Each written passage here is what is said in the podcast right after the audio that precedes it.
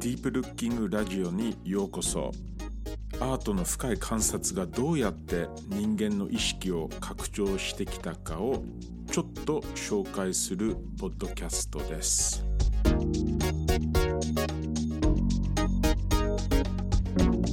ディープルッキング想像力をよみがえらせる深い観察のガイド著者のロジャー・マクドナルドです。The One Picture Gallery. 場所はロシア。時は1983年になりますね。そこで当時サビツキリージョナル・ピクチャー・ギャラリーという、小さな地方美術館がペンザという町で、えーまあ、あったんですね。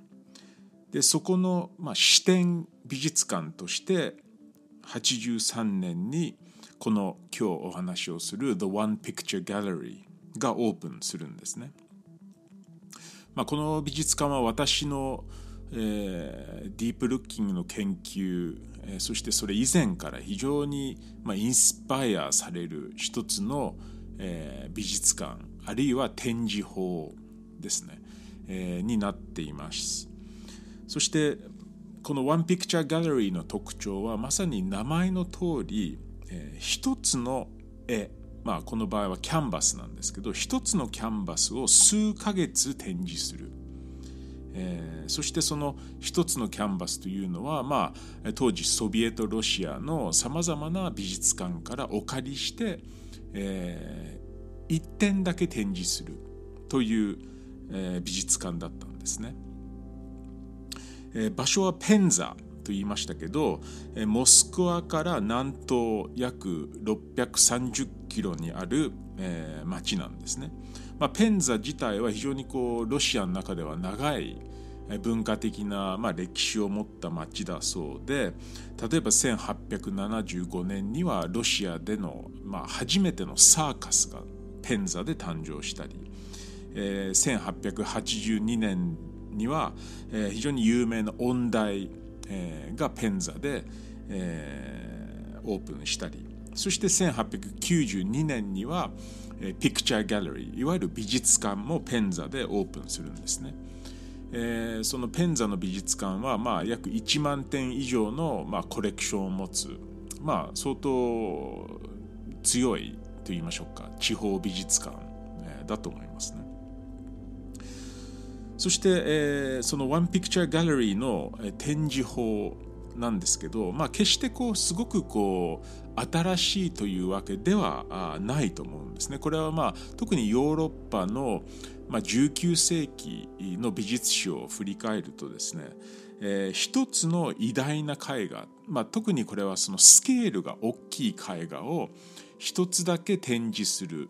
えー、まああこういう、まあ、歴史というのはフランスだったりイギリスだったりそしてロシアにでもあったんですね。まあ、大体あしかしこういう絵というのはあ偉大なスケールを持つ歴史画と言いましょうかね歴史のワンシーンを見せてるもので、まあ、今でいうスペクタクルのような、えー、いわゆるそのお祭りのような感覚で多くの市民がまあこの一枚の巨大な絵を見てもちろんテレビとか、まあ、映画が誕生する前なので、えー、非常に強いビジュアルカルチャーですね視覚芸術文化としてこういうその絵画の役割があったあ、まあ、文脈の中でこういう一枚の絵を多くの人に見せるという、まあ、伝統があるんですね。まあ、しかしこの One Picture Gallery は20世紀に入ってですね、まあえー、ちょっとこの伝統をもうちょっとアップデートするといいましょうかね違うその文脈の中で、えー、実験した非常に興味深い美術館いまだに存在する美術館だと思いますね。えー、この One Picture Gallery は、えー、郵便局長の、まあ、古いえー、建築物、まあ、家ですね、えー、小さい1階建ての19世紀の、まあ、建物が丘の上に建ってるんですけど、えー、そこで、まあ、初めてできた美術館なんですね。えー、スペースのサイズもそんなに大きくなく、えー、約120平方メートル、えー、ぐらいの建築物なんですね。そしてオープンした1983年に外と中少しリフォームされたそうでその美術館のそのファンクションに見合うリフォームがされたそうなんですね。そしてまあこのワンピクチャーギャラリーって果たしてどうやって、展示あるいは展覧会を実行してたのか実践してたのかという話が非常にこう興味深いんですね。えーまあ、このようなフォーマットで、えー、展示が行われてたんですね。えー、訪問者たちはですね事前にチケットを購入するんですね。まあ、なぜかというとこの最初の館長曰くやっぱりこう事前にチケットを購入しますと心の準備がある程度こう、まあ、必要になるんではないかと。その場でフラッと入るよりも少しこう多分心の準備マインドセットの準備があしてからぜひ来てほしい。そして、えー、観察してほしい。という考えがあったんですね。そして、えー、クロークがあありましてそこに、えー、コートそしてまあ、えー、カバンを置いてですね。そしてちょっと階段を上ると、えー、メインの空間があってそこに、えー、約30から40の居心地いいこう、えー、一人掛けのソファーが並んでるんですね。でその、アームチェアソファーに、えー、まあ大体35人から40人ほどがワンセッション、え、入っていくそうなんですけど、えー、座ってですね非常にこうリラックスされた、まあ、雰囲気アンビエンスえを作り出している美術館なんですね。カーペットがあったりちょっとライティングも低めで、えー、そしてまあそこに座りますとですね目の前には、えーまあ、カーテンがかかった正面があるんですね。そしてやがて少しずつライトがフェードアウトしていくとですね、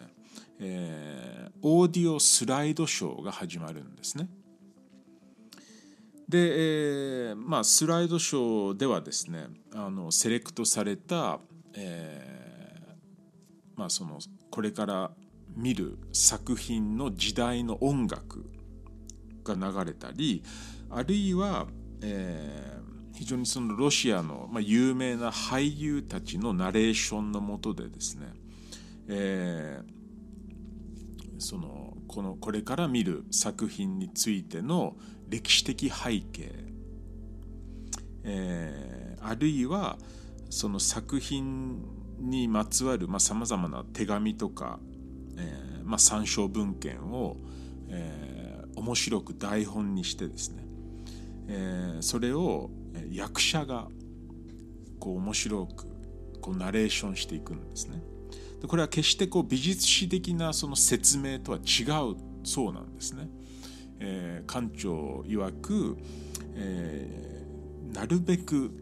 その美術に詳しくない方たちも楽しめるようなナレーションそしてスライドショーにしたいということで、まあ、こういうオーディオスライドショーがま始まるそうなんですね。まあ、今現在はこのオーディオがあの実は、えーまあ、映画短いこうムービーになってると聞いてます。えーまあ、とにかくこのオーディオスライドショーがあります。そしてまあ多い時にはまあ30から50のスライドも見せられてですね、まあ、オーディオそして音楽がああります。でこのスライドショーが終わりますとちょっと間があってそしてゆっくり目の前のカーテンが開くんですね。開くと同時に、えー、まさに劇場のように、えー、ライトそのライトが少しこうフェードアップしていくんですね。そしてカーテンが開いたライトが上がっていくそして1枚のその壁に、えー、絵画作品がかかっていて、えー、ライトを浴びてですね、えー、35人から40人の訪問者の前で、えー、この絵画作品1点だけが登場するんですね。まあ、このような、えー、劇場的なディスプレイといいましょうかねこういう美術館なんですね。そして大体、えーまあ、40分ぐらい、えー、音なしでゆっくり、えー、皆さんがこの絵を一枚の絵をですね、まあ、じっくり見るという時間が始まるんですね。えー、これはですねあの美術館の運営として1日6回のこういうセッションがあるそうなんですね。そして休館日は木曜日、まあ、週1休館日があって、えー、非常に実は美術館としては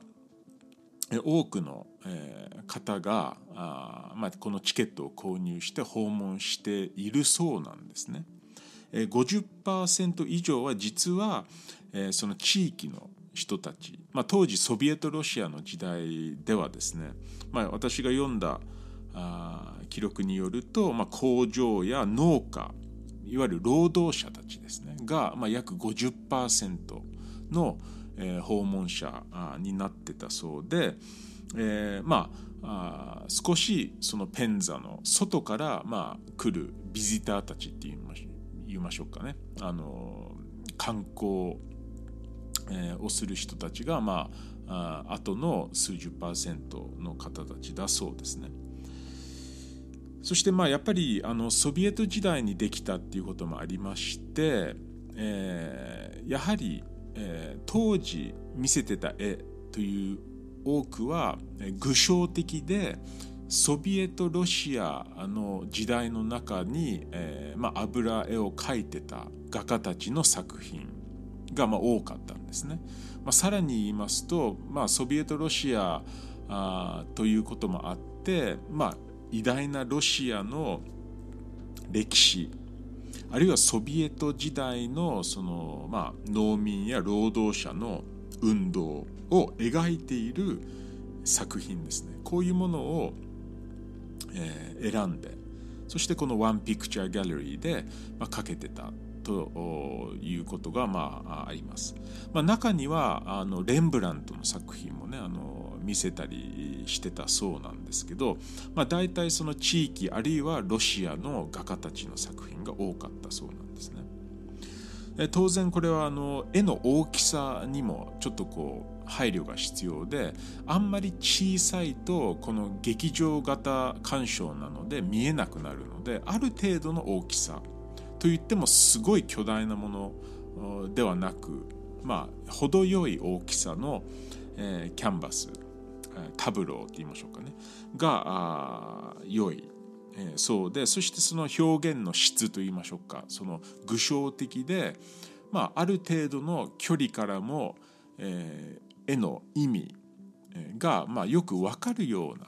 作品を選んでたそうなんですね。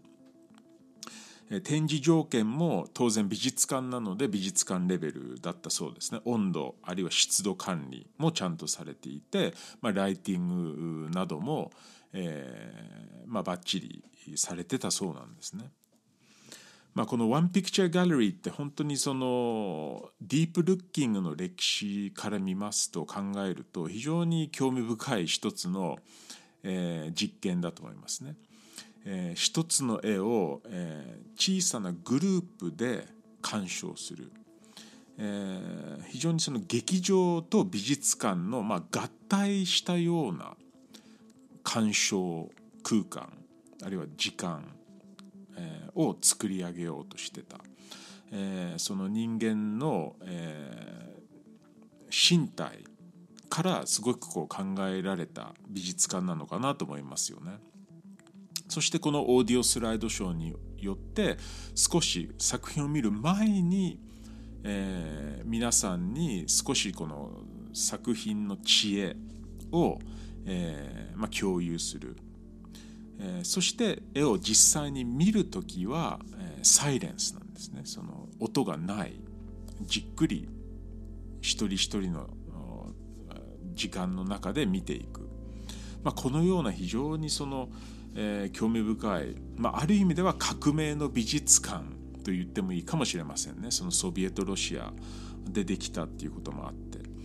えー、ペンザロシアにある The One Picture Gallery でした良いディープルッキングをロジャーでした。